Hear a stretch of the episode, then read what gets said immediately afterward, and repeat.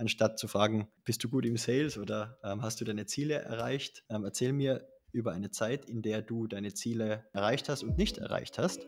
Wie bist du damit umgegangen, wenn du deine Ziele nicht erreicht hast? Und wenn dort nicht reflektierte Lösungsvorschläge kommen, dann man hat halt nicht wirklich einen Weg für sich gefunden, auch von der Stellung, wie man damit umgeht. Und da würde ich halt dann schon überlegen, okay, wie reflektiert ist die Person vielleicht?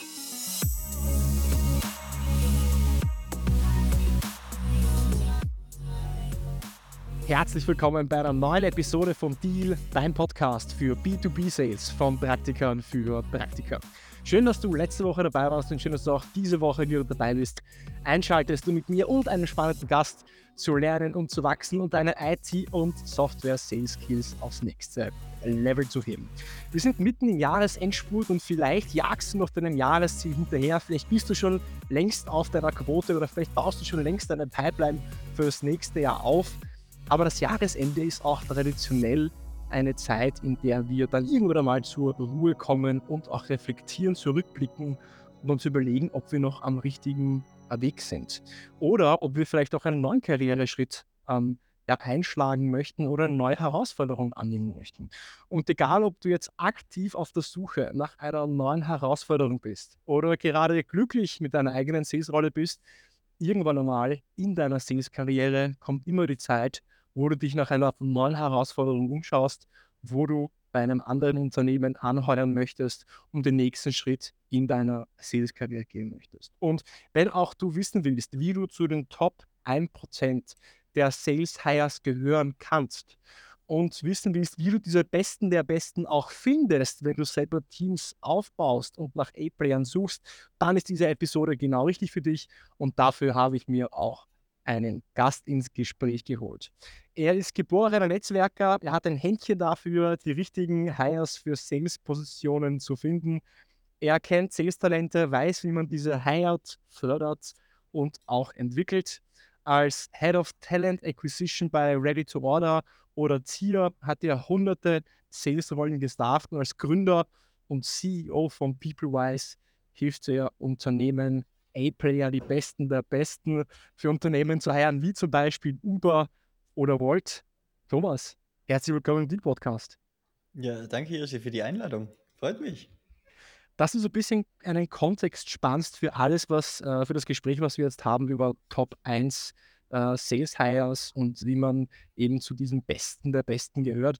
Äh, kannst du so ein bisschen darüber erzählen, was dein Background ist, was du machst und warum du gerade für das Thema auch wirklich äh, was zu sagen hast? Ja, sehr gerne. Also ähm, geborener Netzwerker würde ich sogar zustimmen. Also ich war immer sehr rumtriebig, schon als, als Kind und sehr aktiv. Geboren auch äh, tatsächlich in Tirol, Österreich. Ähm, also hatte eine schöne aktive Kindheit, immer sehr sportgetrieben, sehr competitive gewesen, hat mir einfach immer Spaß gemacht. Ähm, und ja, ich habe im Grunde genommen kurz zusammengefasst, ähm, in Unternehmen von fünf bis hin zu über 3000 Mitarbeitern äh, Talent Acquisition Teams aufgebaut, ähm, Turnarounds durchgetrieben, ähm, skaliert, geleitet und wahrscheinlich schon Tausende von Hires dadurch begleitet oder auch durchgeführt.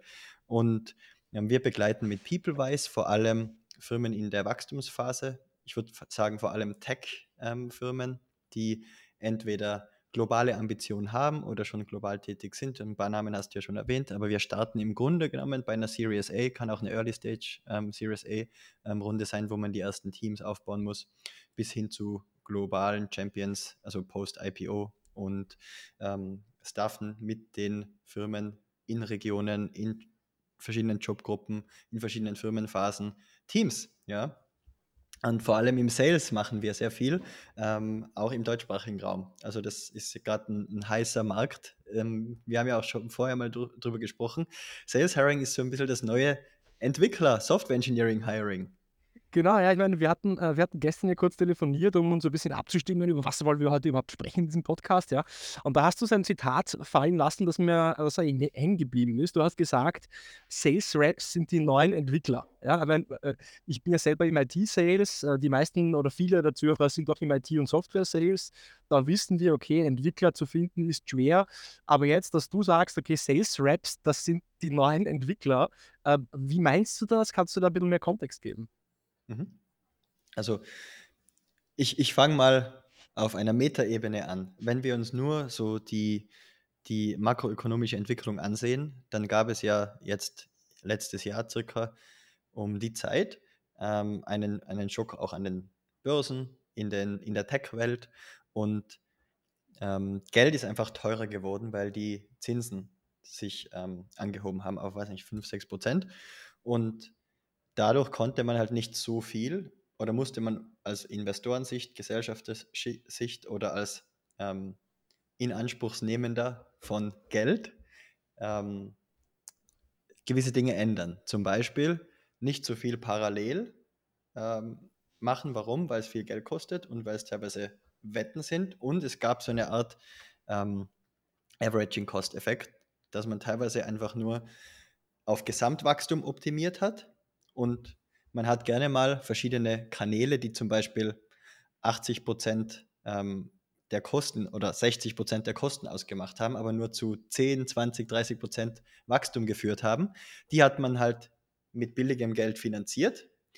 Jetzt mit teurem Geld finanziert man vielleicht nicht mit 80 Prozent der Kosten 30 Prozent Wachstum. Das heißt, man verzichtet vielleicht lieber auf 30 Prozent Wachstum. Das bedeutet, dass viele Wetten eingestellt worden sind. Das heißt auch, dass sehr viel im Produktentwicklungsbereich eingestellt wurde, vor allem vielleicht neue Produkte, die hat man jetzt nicht parallel entwickelt, sondern nur die, wofür man wirklich direkt Umsatz generieren kann.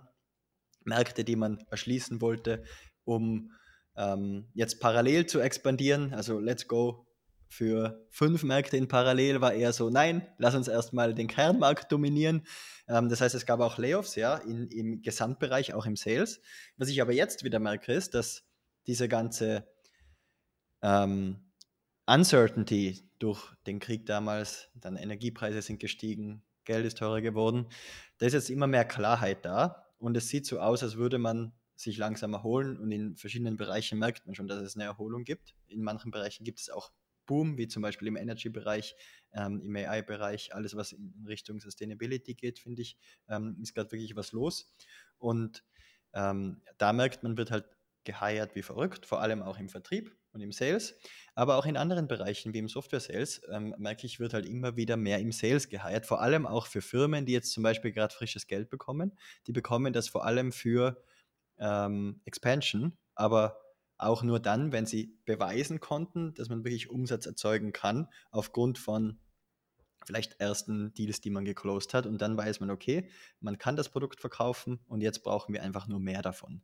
Und ähm, danach wird vielleicht auch wieder die Produktentwicklung angeschoben werden, aber wer weiß, vielleicht durch diesen ganzen Generative AI-Boom ähm, kann man dadurch auch effizienter sein. Ja, im Sales, glaube ich, ist das noch schwierig. Hm. Hm. Jetzt hast du gesagt, dass, ähm, dass natürlich es keinen makroökonomischen Umschwung gab, Zinsen, jetzt hat man natürlich mehr, mehr, Wert gelegt auf, auf Profitabilität anstelle von Wachstum. Äh, das passt ja auch ganz gut zusammen äh, mit dem, dass Salesforce, AWS, ja, die haben alle hunderte, tausende äh, Sales Reps einfach so gekündigt. Ähm, ich habe teilweise einfach Stories gehört, da hat man einfach teilweise auch Leute gekündigt, die vor zwei, drei Monaten noch irgendwie so Top-Performer Awards bekommen haben. Einfach äh, auf dem Reißbrett, Excel-Tabelle und zentral einfach mal ganze Abteilungen aufgelassen. Das würde ja bedeuten, dass ja eigentlich Stand jetzt der Markt ja doch geflutet sein müsste mit sehr guten Sales Reps. Deswegen, wie passt da auch nochmal diese Aussage zusammen, dass eben Sales Reps die neuen Entwickler sind. Es ist wirklich so, dass die Nachfrage trotzdem noch viel größer ist als die Leute, die entlassen worden sind? Oder ist es einfach, dass es nicht so viele gute gibt, unter Anführungszeichen? Mhm. Ähm, also ich glaube, das, das muss man sich ein bisschen ähm, auf der Zahlenebene anschauen. Vielleicht auch nochmal zu PeopleWise, was, was immer mein Streben ist, langfristig, dass wir die Nummer eins werden im Recruiting as a Service Bereich, wenn es um diesen, also den Most Scientific Recruiting as a Service Provider, ja. Das wäre für mich so das erstrebenswerte Ziel. Ähm, deshalb schaue ich mir auch immer, ja genau, genau. Das glaube ich, kann man auch noch besser ausformulieren, aber das ist mal die Richtung. Und ähm, da gehört für mich auch dazu, dass ich mir immer Benchmarks anschaue, dass ich mir regelmäßig für verschiedene Jobgruppen, Regionen, ähm, Firmengrößen, Industrien auch Zahlen anschaue. Und was ich jetzt gerade sehe, ist, dass es circa 50 bis teilweise wirklich 200 Kandidaten braucht, um einen Sales Hire zu machen. Ja?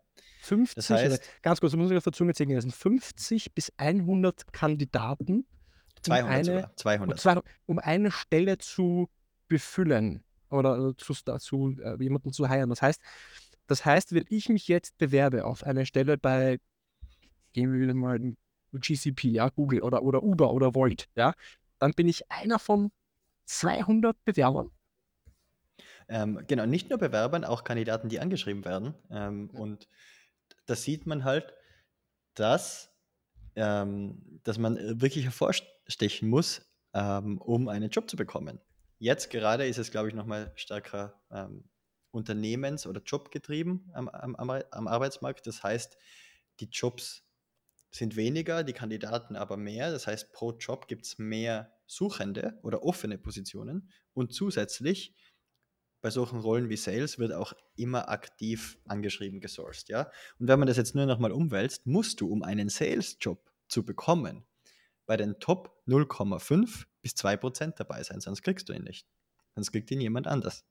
Und ich glaube, ich bin mir sicher, dass jetzt auch vor allem Seller von Top-Logos, wie du schon gesagt hast, mit Top-Quota-Zielen und so weiter, ähm, verfügbar sind. Ja, das heißt, um hervorzustechen, müsste man aus meiner Sicht wirklich die Extrameile gehen. Und was ich halt immer schade finde, als Kandidat hat man, also wenn man jetzt nochmal vielleicht auf die Kandidaten geht, die jetzt eingeladen werden, sagen wir mal aus 100 werden vielleicht 10 die Möglichkeit haben, nicht nur eine automatisierte Danke, wir haben die Bewerbung erhalten, erhalten Mail und danach eine Absage-Mail zu bekommen. 90% sehen das, ja. Und Mhm. 10% haben vielleicht nochmal ein Erstgespräch und 5% bekommen vielleicht weitere Gespräche und 0,5 bis 2% werden geheiert. Ähm, das, das ist wichtig zu verstehen auch, ne? Und wenn man dann auch nicht seinen Approach irgendwie anpasst, dann ist es, glaube ich, auch schwer, daraus zu lernen oder sich darauf vorzubereiten, um, um eben geheiert zu werden oder den Job zu bekommen, den man auch möchte. Weil ich glaube, so etwas Wichtiges wie Karriere, warum sollte man das dem Zufall überlassen? Warum sollte Mhm. man dort nicht proaktiv sein und das selber in die Hand nehmen? Schau, das, das Ding ist ja, es ist ja das ist ja vielschichtig. Es, jetzt werden wahrscheinlich viele Hörer sagen, ja, ähm, warum soll mich das interessieren? Ich bin gerade glücklich da, wo ich bin. Ja, ich bin jetzt bei einem Top-Unternehmen, äh, wie zum Beispiel, ich weiß nicht, MongoDB oder wo auch immer. Ähm, irgendwann mal wird aber der Punkt kommen, wo sich vielleicht jeder mal überlegt, hm, will ich nicht vielleicht einen anderen Part ähm, ähm, einschlagen. Und äh, das, was du gesagt hast, erinnert mich ja so ein bisschen daran, dass Kompetenz alleine verkauft ja nicht. Ne? Nur weil du jetzt viel weißt oder gut bist, heißt es nicht, dass du automatisch viel Geld verdienst oder gute Jobs hast. Also es gibt Leute, die haben drei Doktortitel und äh, haben trotzdem ökonomisch oder jetzt sag ich mal von, von ihrem Einkommen her ähm, nicht unbedingt äh, die, die Bestverdiener, weil sie vielleicht sich selber einfach nicht so gut vermarktet haben ja, oder nicht vermarkten und selber sich nicht in die Sichtbarkeit gebracht haben. Und da kommen wir jetzt vielleicht ähm, auch zu den äh, zum, zum, Kern, zum Kern des Themas, also das Gespräch so, ähm, um zu diesem 0,5 oder bis 1% der Sales Hires zu gehören. Ähm, und natürlich vorausgesetzt, ich bin wirklich gut und ich habe den Track Record. Ähm, was muss ich denn dafür tun, um in diese Sichtbarkeit zu kommen, so dass ich vielleicht Punkt A interessante Angebote bekomme und das vielleicht auch von spannenden Unternehmen mit interessanten Gehaltsmodellen. Ähm, weil pers persönlich, ich bekomme auch jede Woche ein, zwei, drei Anfragen von Recruitern ähm, und die schicken mir dann OTEs, wo ich mir denke, okay, äh, ich bin bei MongoDB, äh, du schickst mir, also ich nenne jetzt, nenne jetzt keine Zahlen, aber ich schmunzel dann so immer ein bisschen, so, du, das, wenn, wenn, du, wenn, du, wenn du deinen Job machen würdest, dann wüsstest du, wie viel ich wahrscheinlich jetzt verdienen muss und dann schickst du mir sowas. Ähm, aber wie schaffe ich es, mich auch sichtbar zu machen für wirklich für die Top-Arbeitgeber, die auch dementsprechend vielleicht auch interessante OTEs haben, ähm, als jemand, der auch wirklich top ist. Ähm, was für Tipps kannst du da auch den, den Zuhörern geben, um ihr Profil so langfristig aufzubauen und für die Karriereplanung auch vorzuplanen? Auf alle Fälle. Also ich glaube, man, man muss das in drei Ebenen ganz simpel betrachten. Einmal die Manager- oder Hiring Manager-Ebene, das ist dann die Person, Regional Vice President, Sales Director, Sales Head, keine Ahnung, wie man es nennt, ist immer, immer verschieden und anders, aber die Person, die im Grunde genommen das Team stafft, dann die Talent Acquisition Person, die dann im Grunde genommen im Recruiting unterstützt. Manchmal ist Sourcing mit dabei, Coordination, ähm, auch nochmal Businesspartner und so weiter involviert, aber sagen wir mal der, der Recruiting-Aspekt. Und dann gibt es nochmal die Kandidatenseite.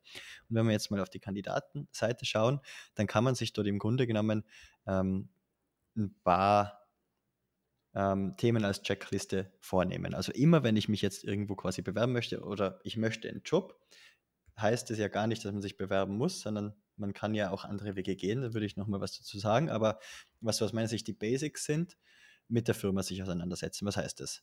Leadership sollte man sich anschauen, um einfach zu wissen, auf wen lässt man sich dort ein, wo waren die vielleicht vorher, was machen die, wie lange sind die schon da, wie treten die auf. Idealerweise auch bei Public Firmen schaut man sich die Financials an, ähm, welche Awards wurden gewonnen, welche Mission, Vision ist denn vorhanden, was sind vielleicht große Deals, die man gewonnen hat. Dann, was ist das Produkt? Ähm, was, was wird überhaupt verkauft? In welchen Segmenten? Ähm, Gibt es vielleicht irgendwelche Case Studies? Ähm, Co Competition ist auch immer wichtig, ja. Also, wer ist denn im Grunde genommen auch Mitbewerb? Dass man sich das auch einfach anschaut, um zu verstehen, was könnte eine Value Prop sein. Dann, was ist das Hiring Team? Also, in der Regel findet man das heraus ähm, indem man nach den Recruitern, nach Regionen, nach Funktionen sucht. Mit denen kann man sich connecten, mit den Manager genauso, mit anderen Sellern, ja, um zu fragen, was hat dich dazu geführt, bei der Firma anzufangen? Wie bist du denn dazu gekommen, einen Job zu bekommen? Und hast du, bist du happy? Ja. Ähm, und auch natürlich gibt es meistens eine Job Description.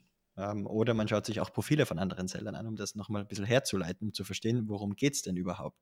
Ist es outbound-driven? Ist es ähm, vielleicht sogar inbound-driven? Ist es ein In In Inside-Sales-Job oder muss man wirklich rausgehen? Dass man einfach nur ein bisschen versteht, was ist denn das Umfeld und was möchte man? Wenn ja, ich jetzt ganz kurz nur da einhaken kann, Thomas, jetzt kommt mir gerade so vielleicht äh, eine Idee und zwar, jetzt, jetzt, du hast jetzt so schon einige Tipps genannt, äh, Jahresbericht durchlesen, Hiring-Teams sich anschauen, Leadership anschauen, was ist die Mission, was ist die Vision, wie ist die Kultur, äh, also quasi so Desk Research zu machen. Ähm, was hältst du davon, wenn wir, oder ist es möglich, dass wir vielleicht so eine Art von Checkliste als PDF äh, runterladbar machen in den Show Notes? Dass wir vielleicht so für jeden, der sagt, okay, äh, das sind vielleicht die Punkte, die ich, an denen ich arbeiten kann, wie ich mich sichtbar machen kann, äh, wie ich mich selber auch vermarkten kann, aber auch in der Ansprache vielleicht äh, mit Unternehmen agieren kann, dass wir da so einen Cheat Sheet erstellen? Auf alle Fälle. Also können wir gerne machen, können wir auch gerne zur Verfügung stellen und Ja. ähm, verwenden wir auch in der Regel sowas für Interviews, vor allem für Rollen, die wir immer wieder besetzen. Für Sales haben wir sogar was Gutes. Ja. Ähm, ja, genau. Also ich glaube, das nächste, was auch wichtig ist, also super Also Idee, ganz kurz äh, noch machen wir gerne. für an alle Hörer jetzt, ja, wenn ihr äh, Lust habt, nicht mitschreiben wollt, ja, äh, bevor äh, der Thomas jetzt seine, seinen Weisheitenkoffer hier öffnet und viele andere Dinge, äh, wir werden das dann hier unten in den Show Notes verlinken. Wenn du also seine, diese Checkliste, die der Thomas dann äh, zur Verfügung stellt, äh, dir runterladen willst, wie du dein LinkedIn-Profil sharest, wie du dich sichtbar machst, sichtbarer machst, äh, was du ähm, dann auch in der Ansprache oder in der Interaktion mit den Unternehmen besser machen kannst, findest du unten in den Show Notes zum Runterladen. Da werden wir dann so eine PDF, glaube ich, ähm, zur Verfügung stellen. Auf alle Fälle. Das nächste wäre zum Beispiel, sich mal mit sich selber beschäftigen. Also was sind denn eigentlich die Interessen von einer Person, die Ambition, wo möchte man denn langfristig hin? Möchte man vielleicht ein ähm, High-Paid Individual sein oder möchte man einen Manager-Track einschalten? Welche Organisationen lassen das zu? Möchte man mit einer Firma mitwachsen? Möchte man vielleicht in einem Umfeld sein, wo man eher keinen Stress hat und wo es nicht viel Wachstum gibt, sondern wo man einfach nur ähm, Bestandskunden ab, abarbeitet? Ja, das kann alles das sind, glaube ich, wichtige Fragen, die man sich selber beschäftigen, äh, mit denen man sich beschäftigen muss und die man auch beantworten muss und dann aber auch ganz kleinen Expectations sein, um dann auch das Richtige zu bekommen und zu recherchieren. Ähm, das nächste ist aber, glaube ich, auch wichtig, dass man sich einfach vorbereitet, wenn man spricht. Und was, was könnte das sein? Also einfach mal vorbereiten, wie man sich pitcht. Vorbereiten, welche Fragen man stellen könnte aufgrund von der Ambition, ja. Und was, glaube ich, die Extrameile ist, was jetzt wenn man den Sales-Job be beachtet oder berücksichtigt, eigentlich ein No-Brainer ist, aber ich sage es trotzdem, warum nicht direkt dem Manager schreiben und eine geile Cold-Outbound-E-Mail ähm, sch schreiben, einen Cold-Call machen und sagen, hey, ich habe das und das recherchiert, ähm, wie es aus? Ich würde gerne ähm, bei dir im Team sein, was muss ich dafür tun? Also natürlich kann man das auch anders framen und so weiter, aber im, im Grunde genommen eine ganz kurze Value Prop, warum du als Person, als Kandidat genau der Richtige für sein oder ihr Team bist und dann aber auch wirklich frech, confident sein, aber auch zuhören und relevant sein, ja. Und Follow-upen. Gleichzeitig auch das bei den Recruitern machen. Gleichzeitig auch bei den SDRs, AEs, Sellern machen und Fragen stellen, Interesse ähm, bekunden. Weil wenn man jetzt wieder auf die andere Seite schaut, was sollte man quasi als Hiring-Team, als Management-Team und als Recruiting-Team machen? Ein Trend für 2024 ist definitiv Talent Pipelining. Ja, viele Firmen wissen immer noch nicht genau, wie viel muss jetzt geheiert werden und wann. Es gibt aber ein paar ähm, Personalpläne, die irgendwie abgesegnet sind, wo man sagt, okay, da heiern wir jetzt, aber für den Rest wissen wir noch nicht genau, wann wir es brauchen. Und innerhalb des Jahres wäre es aber gut, wenn wir dann Kandidaten ready hätten.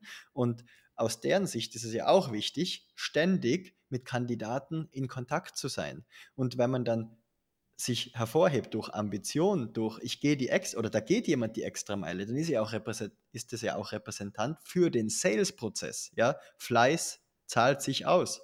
Und wenn man etwas wirklich will, dann kann man das auch wirklich ausstrahlen, dann nimmt man das auch wahr und dann wollen die Personen dich auch. Ja? Und das ist, glaube ich, etwas, was einfach viele nicht machen, was aber so ein Gamechanger sein kann für das ganze Leben, für die Karriere. Jetzt, wenn ich, wenn ich das so höre, ja, dann und so ein bisschen den Teufelsadvokat spielen würde. Und vielleicht denkt das jetzt vielleicht der ein oder andere Hörer oder Zuschauer sich auch. Jetzt sagt der Thomas, okay, jetzt soll ich ja eigentlich sehr mal proaktiv die, die Unternehmen anschreiben, die, die Manager, die Recruiter anschreiben. Jetzt könnte ich mir denken, naja, ich bin gut, ich habe einen Track Record, ich war bei Salesforce, ich war hier und dort und bei Google, ja. Die, die Leute werden eh auf mich zukommen und mich fragen, wenn sie einen Job haben für mich. Ja. Ähm, wie würdest du dem entgegnen? Oder ist, das, ist man da komplett am Holzweg heutzutage, wenn man, wenn man eine Top-Sales-Position haben will? Ähm, oder muss ich wirklich diese, diesen proaktiven Part spielen? Ich glaube auch die Frage ist, was, was, was möchte man erreichen? Wenn du jetzt, sagen wir mal, sagen wir mal, du bist bei Salesforce ja, oder bei MongoDB oder bei einer guten Organisation im B2B SaaS-Vertrieb, ja. ähm, hast ein gutes Gehalt. Was ist, wenn sich plötzlich der Markt verändert und du hast aber plötzlich, bist nicht mehr auf ein Trendthema, ja? Du mhm. performst geil, hast dir eine Pipeline aufgebaut, aber irgendwann ist der Markt einfach durch und es wird schwieriger. Warum nicht opportunistisch sein und ständig Optionen haben? Ja, ständig meine ich auch nicht permanent, aber so ein, zweimal im Jahr macht es schon Sinn, sich zu überlegen, was sind jetzt gerade die Trendthemen? Mhm. Warum nicht mit ein paar Firmen, die vielleicht promising sind, wo ich so richtig denke, wow, ich glaube daran. Sagen wir mal Beispiel AI, Aleb Alpha 500 Millionen Euro Funding. Mhm. Warum nicht dort einfach mal das auf meinen Radar haben und einfach mal mit den Leuten dort connecten? Das jetzt, das jetzt, die sind jetzt wahrscheinlich super busy, weil, weil das gerade jeder macht, aber warum nicht einfach am Schirm haben und dann überlegen, wann das vielleicht auch für mich relevant sein könnte oder wann ich für die relevant sein könnte. Und dann kann man auch, glaube ich, strategisch, wenn man diesen Approach fährt, auch außerhalb von dem Standard-Recruiting-Prozess sich platzieren und auch einen besseren Deal bekommen. Ja, ist jetzt ein Geheimnis, was ich jetzt vielleicht nicht zu jedem erzählen würde, aber ich habe schon sehr, sehr viel gesehen. Und Hires, die teilweise über eine längere Beziehung kommen, haben dann teilweise einen Fast Track, haben dann teilweise ein Sonderoffer, äh, weil die Manager schon wissen, zum Beispiel, okay, die Person ist gut. Ich habe die eigentlich schon über die letzten halben, über das letzte halbe Jahr, Jahr kennengelernt.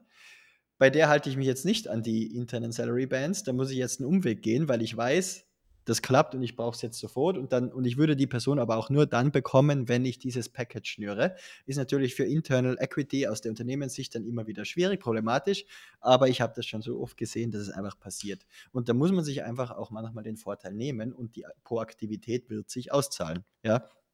Ähm, das, dasselbe ist halt auch, was ist, wenn du dann plötzlich ähm, einfach gekündigt wirst. Ja, welcher Job ist heutzutage noch sicher? Man sagt immer, ja, als Angestellten, angestellt sein ist sicher. Weiß ich nicht. Ja, ich, ich glaube, dass, ich glaub, dass die, meisten Sales Reps, inklusive mir, ich meine, das, wenn ich dir jetzt zuhöre, macht das für mich absolut Sinn. Ja? Äh, man ist seines eigenen Glückes Schmied und man baut ja so ein bisschen sein Netzwerk auf und sondiert äh, seine Möglichkeiten und Optionen. Es gibt ja dieses Zitat von Arnold Schwarzenegger, da sagt er, gibt es diese berühmte Rede von ihm, wo er sagt, dass so diesen Plan B zu haben, das ist das Schlimmste, was du haben machen kannst, weil der, der Plan B nimmt den Fokus weg vom Plan A, weil du weißt, hey, du hast diese, diese Tür, ja, diese Notfallstür, kannst immer da noch durchgehen, wenn es bei dem Job nicht klappt. Ja. Also das würde vielleicht so dagegen sprechen.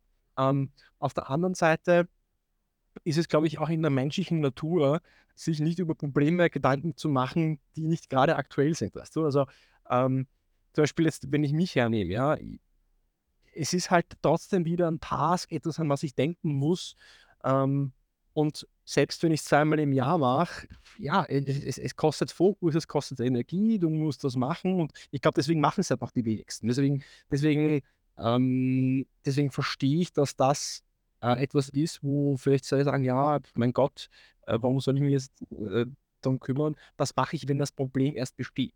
Aber wenn das Problem dann schon besteht, wie du sagst, kann es zu spät sein, weil dann bricht vielleicht eine ganze Branche zusammen, dann, gibt's, dann ist der Markt überflutet von, von Sales Reps und dann bist du plötzlich nur noch einer von vielen und hast eben nicht diesen Backlog oder man möchte diese, dieses, diese, dieses Netzwerk eben aufgebaut. Ja, ja ich glaube, man kann es auch nochmal anders sehen. Also finde ich vollkommen richtig. Attitude sollte definitiv sein, Fokus Plan A und Let's Go.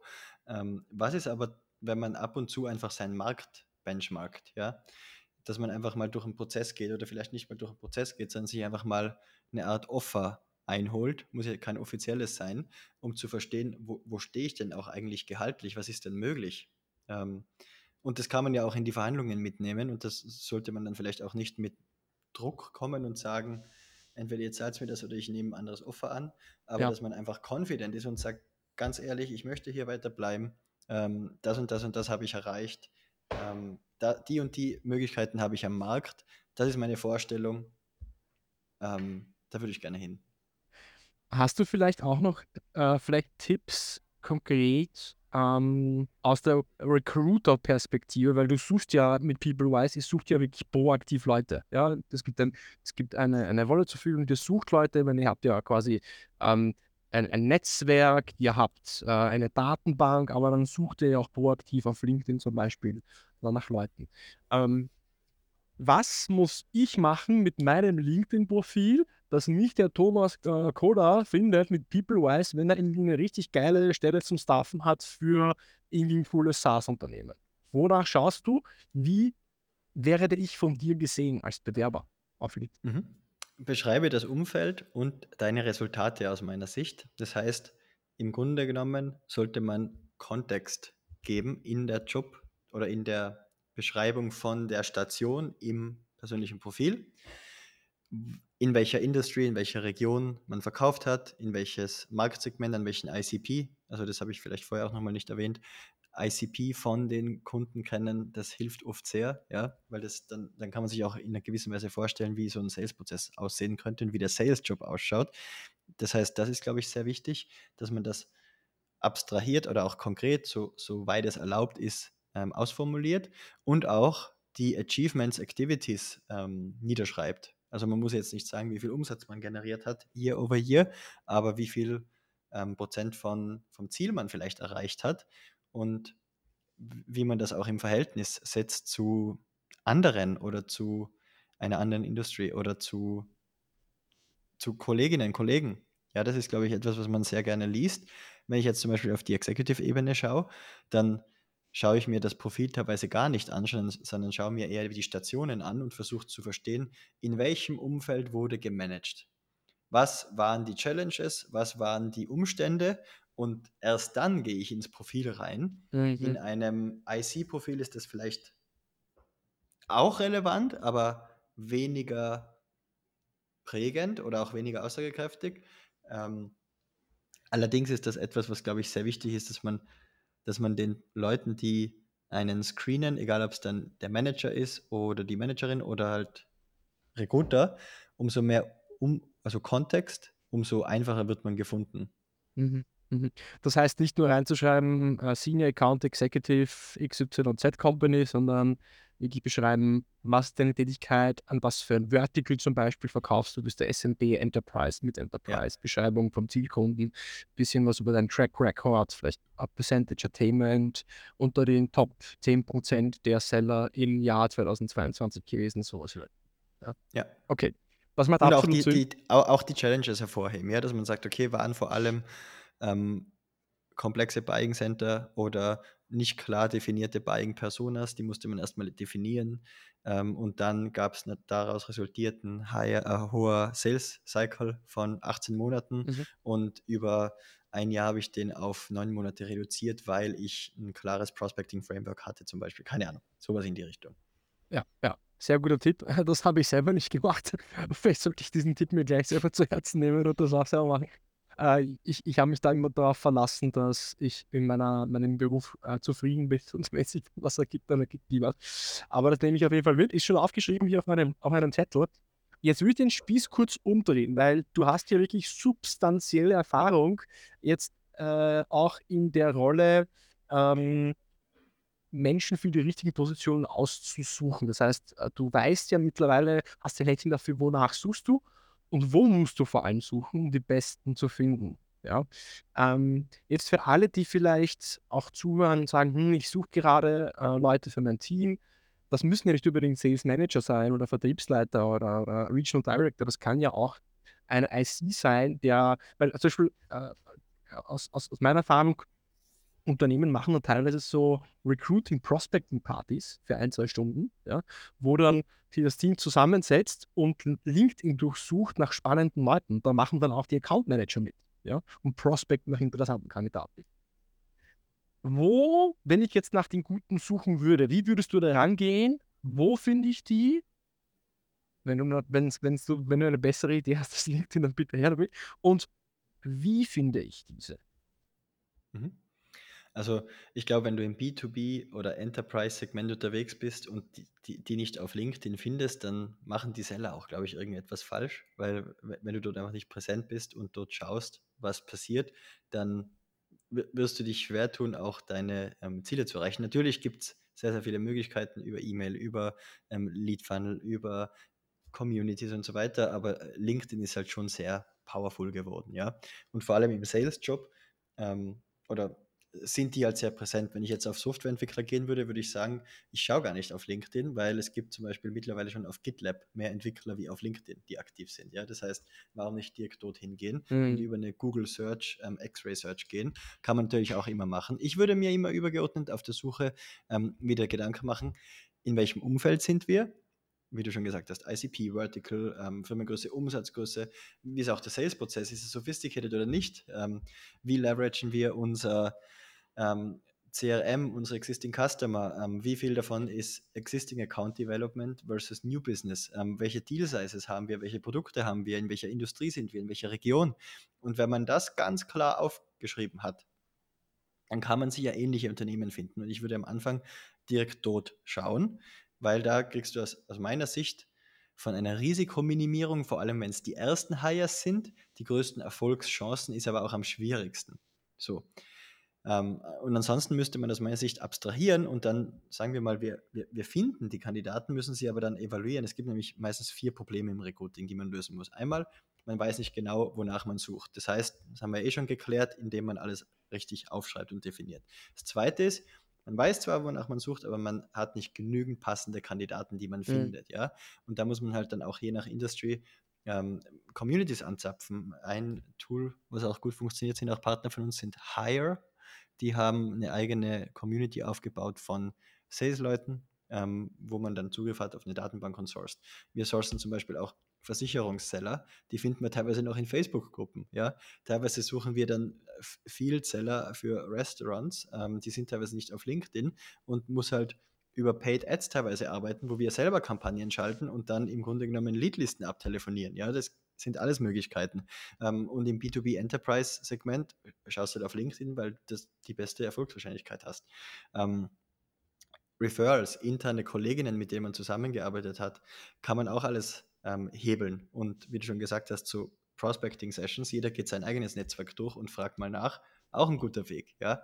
Ähm, dann der nächste Schritt ist im Grunde genommen, man findet sie, aber man kann sie jetzt nicht unterscheiden von, was sind eigentlich, wie du schon vorher gesagt hast, die A-Player versus die Non-A-Player. Das sind aus meiner Sicht ganz simple Methoden in der Fragestellung wichtig, wie zum Beispiel so eine Art Star-Method, wo du im Grunde genommen nach Situation, Task, Action, Result fragst, ähm, anstatt zu fragen, bist du gut im Sales oder ähm, hast du deine Ziele erreicht? Ähm, erzähl mir über eine Zeit, in der du deine Ziele ähm, erreicht hast und nicht erreicht hast. Ähm, dann Folgefrage, wie bist du damit umgegangen, wenn du deine Ziele nicht erreicht hast? Und wenn dort nicht konkret, wirklich also reflektierte Lösungsvorschläge kommen, dann hat die Person entweder vielleicht immer die Ziele erreicht oder man hat halt nicht wirklich ein, einen Weg für sich gefunden, auch von der ähm, Attitude, von der Einstellung, wie man damit umgeht. Und da würde ich halt dann schon überlegen, okay, wie, wie, wie reflektiert ist die Person vielleicht? Ist das wichtig?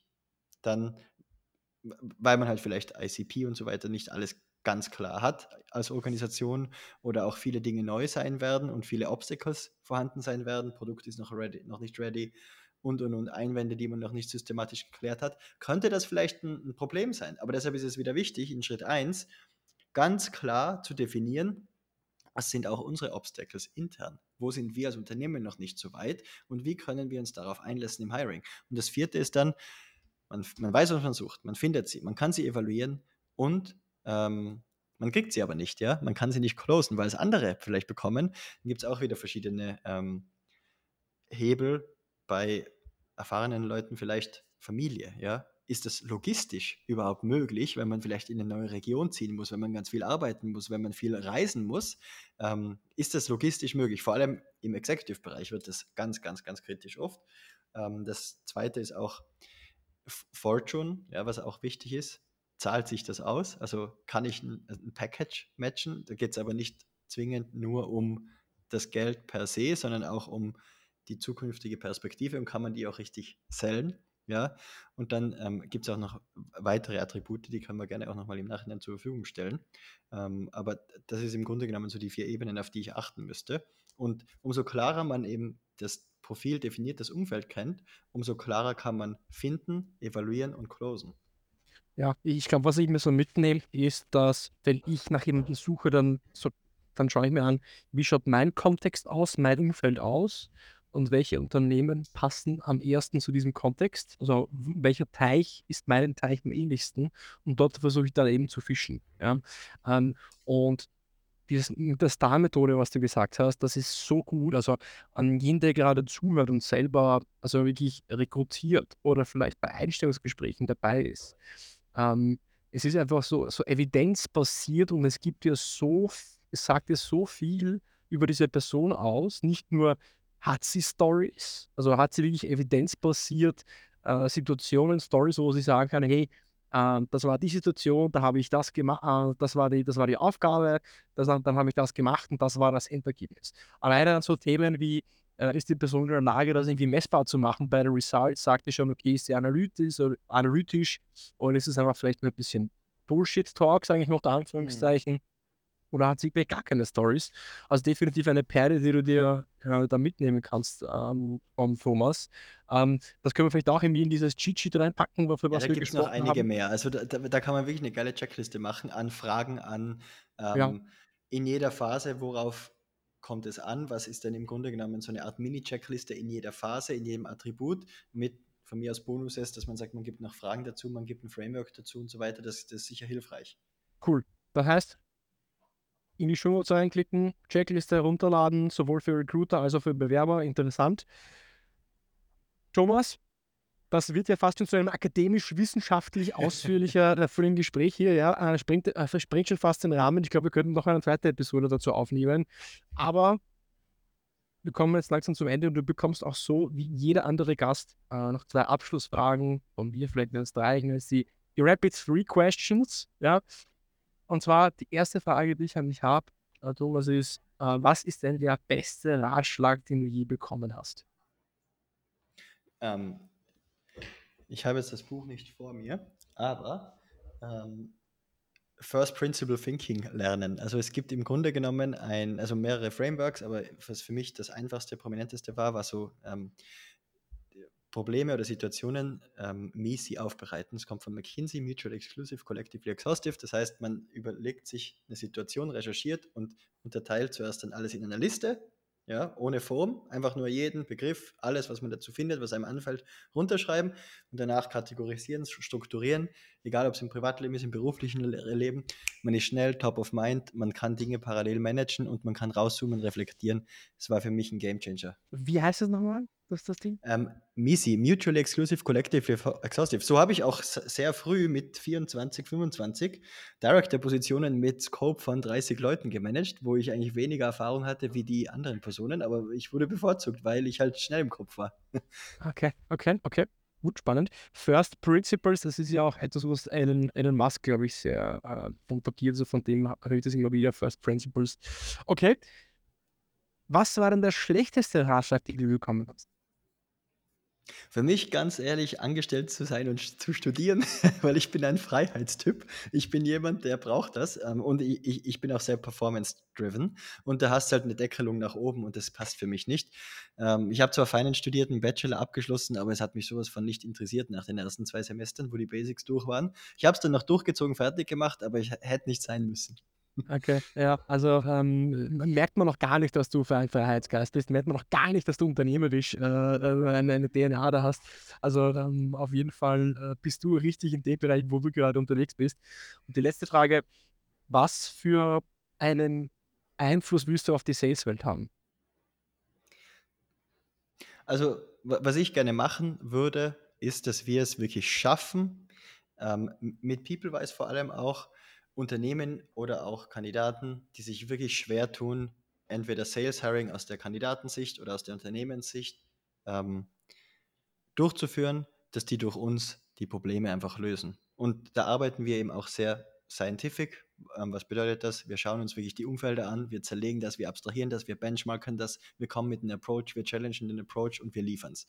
Und das finde ich halt einfach so schade, wenn das Firmen nicht hinkriegen, vor allem im Sales, weil die Cost of Inaction, ja, von einem Sales Hire ist teilweise so teuer, wo ich mir denke, warum das Geld liegen lassen? Ja.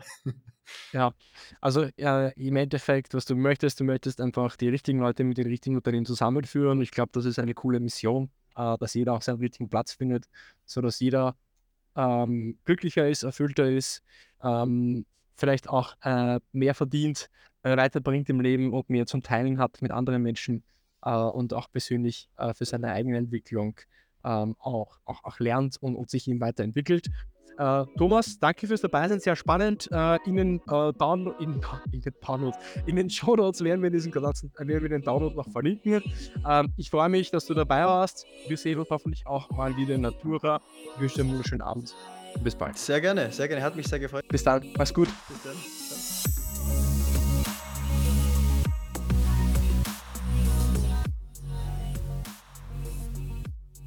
Spannendes, spannendes Thema. Wie wird man denn zu diesen Top 1% der Sales Hires? Und ja, natürlich, wenn du gute Ergebnisse hast, wenn du bei einem Top-Unternehmen arbeitest, dann wirst du natürlich automatisch gesehen werden, dann wirst du auch mehr Anfragen bekommen und du wirst dir leichter tun, dich auch zu vermarkten, äh, wenn du natürlich auch in ein anderes Unternehmen wechseln möchtest. Aber du siehst, da gibt es schon ein paar, andere, äh, ein paar Kniffs und Tipps und Tricks, die du anwenden kannst, um dich sichtbarer zu machen, um dich ja, äh, nochmal auch, ähm, um hervorzustechen ähm, aus der Masse von Bewerbern. Wir haben es gehört, bis 200 äh, Bewerber oder Hires, oder nicht Hires, Bewerber auf eine Rolle, ähm, auf eine Position. Das heißt, eigentlich sind es 0,5 Prozent, die dann eigentlich nur geheiert werden. Und wie du das schaffst, hat dir der Thomas erzählt. Uh, und noch ein paar Tipps zusammengesammelt in einer PDF als Cheat Sheet für dich als ähm, Bewerber, aber auch wenn du in der Rolle bist und andere äh, Talente oder nicht andere Talente oder Talente für dein Sales-Team suchst, ähm, wie du sie findest, wo du sie findest, was vielleicht spannende Interviewfragen auch sind an potenzielle A-Player, wie du diese auch identifizierst in einem Gespräch. Das packen wir dir hier unten in äh, den Shownotes als Download. Also kannst du ruhig, wenn du möchtest, in die Shownotes rein und dir das äh, PDF herunterladen. Ich freue mich auf jeden Fall, dass du dabei warst. Wenn du meine Arbeit unterstützen willst, dann hinterlasse mir ein Like, abonniere mich auf Spotify oder Apple Podcasts. Sag dem Algorithmus, das ist ein guter Podcast, den müssen mehr Leute hören. Schau bei, meinem, äh, bei meinen Sponsoren vorbei, SDAs of Germany und PeopleWise, damit unterstützt du mich auch. Und ich bin raus. Ich freue mich auf dich. Bis zur nächsten Woche beim Deal Podcast.